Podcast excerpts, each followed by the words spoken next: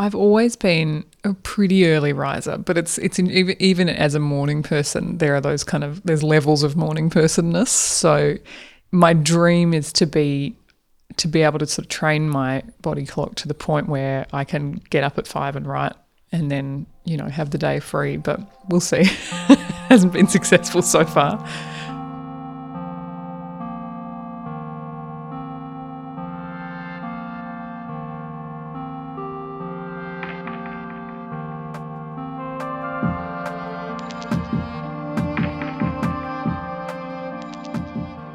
Welcome to Sleep Talker. So yeah, that's been really good. But I have quite a light-filled bedroom anyway, so... The podcast about sleep. Go to sleep for a bit, wake up, do some stuff in the middle of the night and then go back to sleep again, so... Dreams. It almost replicates that feeling of, you know, a really enjoyable, very vivid dream. Nightmares. Or 10 during the summer, but I do find that does wreak a bit of havoc on my sleeping patterns. And what happens in your head after dark.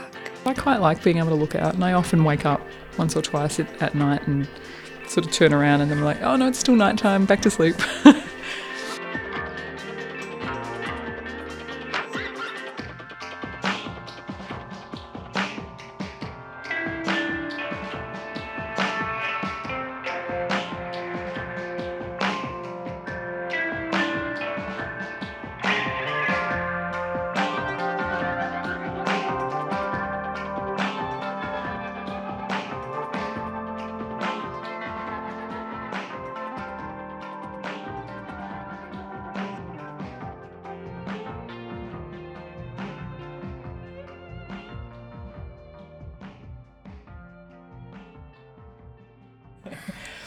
So I've started recording already, is that okay? Yeah, that's fine. Can you please introduce yourself? Yes, I can. My name is Clem Basto and I'm a freelance journalist and screenwriter. So I work from home and I have a desk space in our apartment I share with a friend, and that's been really helpful because in the past I've not really had a specific area to work. I just kind of set my laptop up wherever, and that can lead to, you know, lying on the couch trying to write. So I do try to be a little bit more regimented about work time. So I try these days to put clothes on, for example. I don't get up and work in my pajamas anymore. And I think that even just little things like that can make a big difference to your headspace. There is something about just being able to kind of drift around in your own space. And have that ability to jump out of bed if I need to and start writing.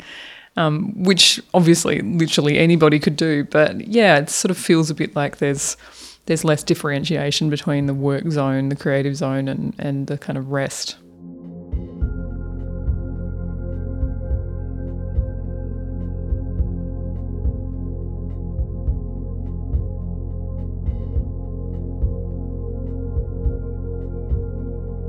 I have come up with quite a few ideas, either based on dreams or, you know, going to bed hoping to dream about certain things, almost as a kind of drafting process. So yeah, it is something that I definitely value.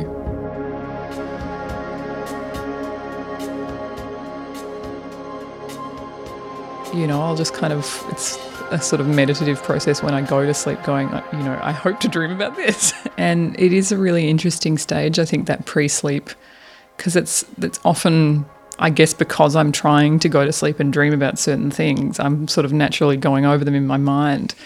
And I find that a very fruitful zone to be in. And it's interesting in that it's often also from my work writing, so not necessarily stuff that needs to be hugely creative. It'll be, you know, I'll kind of settle upon what the in will be for a story that I'm writing.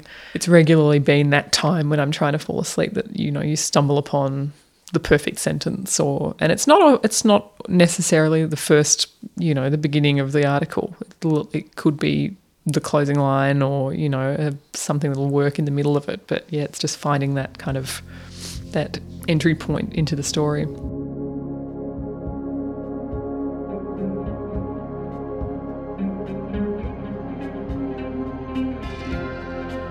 Like I always find it interesting when people are really dismissive of dreams as being somehow silly, or that it would be embarrassing to write something based on a dream, because I guess it is a little bit like, you know, we all kind of roll our eyes when someone says, I had the most amazing dream last night. But I tend to find if you write them down and kind of leave them alone for a while, then come back to them, that embarrassment kind of fades a bit. And you can just come back and look at it as a narrative and go, does this work or not? There's only so many stories that exist in the world. We're all just kind of working out our own versions of them. And yeah, so you can kind of wake up and go, wow, that was incredible. And then come back and look at it 2 weeks later and go, I can't believe I ever thought that would work, and vice versa.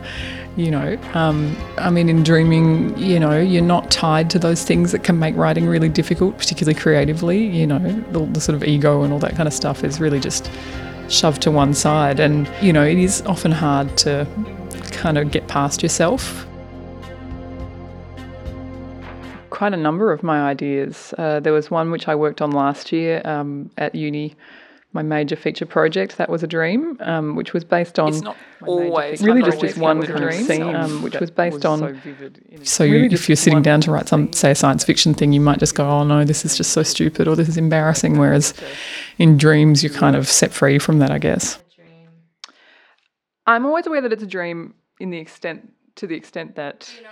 something is so heightened it's clearly not real life. I'm always aware that it's a dream to the extent that a series of screen tests in his old hometown, and so I sort of turned that one into a... populated with people I know, or kind of variations on them, or there might be a figure in the dream who I am at least able to comprehend on some level is me, but it's not or something. So it's like, oh, well, I know that this is different from my personal reality, but in this current moment it is real. It generally, if I know there's something that I'm kind of working on creatively and that I would like to explore in dreams, the process of going to sleep is a kind of almost like a meditation, where I'm just trying to kind of get in the zone of who are those characters, you know, what's the story, what world am I trying to explore? And it's often pretty piecemeal, you know, because I am doing it to explore a story that I've only really had a kind of spark of inspiration for. And then you really just kind of cross your fingers as you fall asleep. And some nights it works and some nights it doesn't, but there's usually something usable when I come out the other side. So, you know, part of it is probably not even intentional. You know, I'm not necessarily lying down and going, tonight I'd like to dream about this, but I'm just naturally in that headspace because I'm working on that story. So... it's probably a combination of the two that, you know, my brain is just by default kind of tilling over those creative ideas. And then there's also a more conscious part of me which wants to explore that story as well.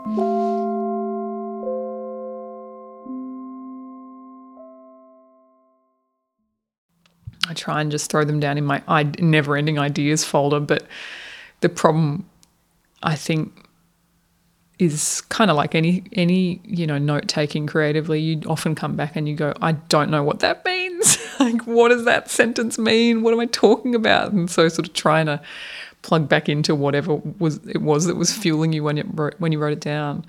But, yeah, I think the problem is I've always found writing any idea down in its infancy it can suddenly seem really embarrassing and kind of hackneyed, and the danger is that you then back off from it and go, oh, what was I thinking? You know, whereas if you can kind of keep it in that nebulous state where, whether it's a dream or just a kind of idea that's floating around in your head, then eventually you can kind of get it to a point where if you write it down, you're not going to feel like you recoil from it.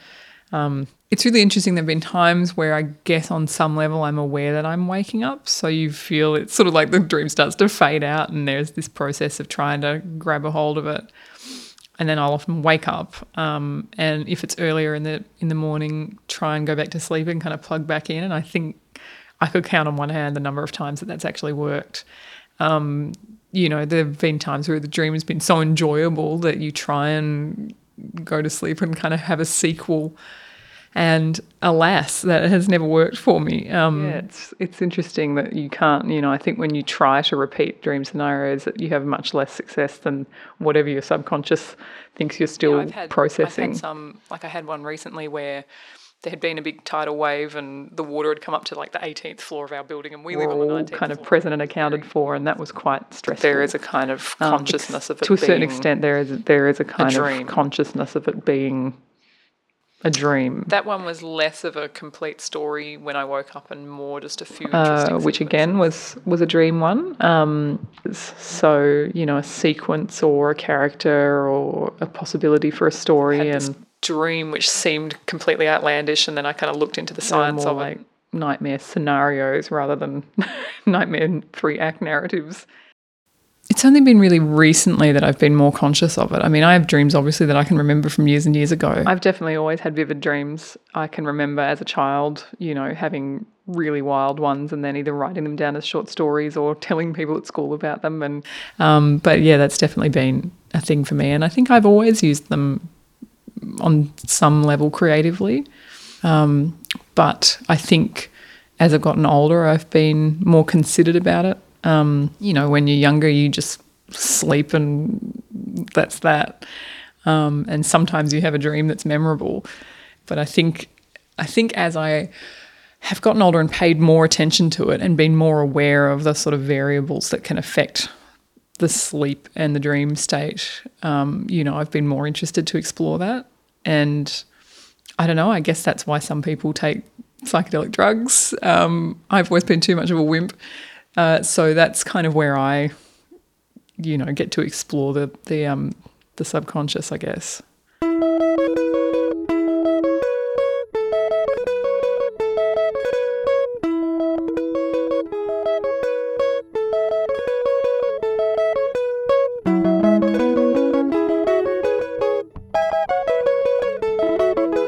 But I am aware of the fact that talking about your dreams can be read as wildly self-indulgent and very boring for other people. So I sort of try to keep a lid on it. And even with the stories and scripts that I have kind of devised from dreams, I tend to keep a lid on that. Unless it's an incredibly stupid one that I know people will enjoy, in which case I might put it on Facebook, you know, particularly when they involve other people who I think will get a kick out of it.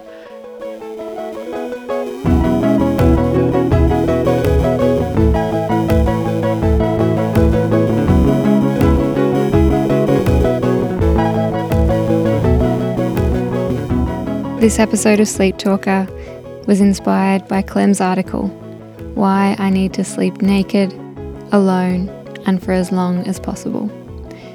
It was published on Daily Life, and I'll post that link on the Sleep Talker website, sleeptalkerpodcast.com. Sleep Talker is produced by me, Beck Fari. I'm working on a sleep advice column, sort of. So if you have any worries about your sleep or your dreams, get in touch and I'll do my best to help you out. To find out how to get involved and to listen to past episodes, head to sleeptalkerpodcast.com. If you like the show, tell your friends or tell iTunes. Thank you for listening. Good night.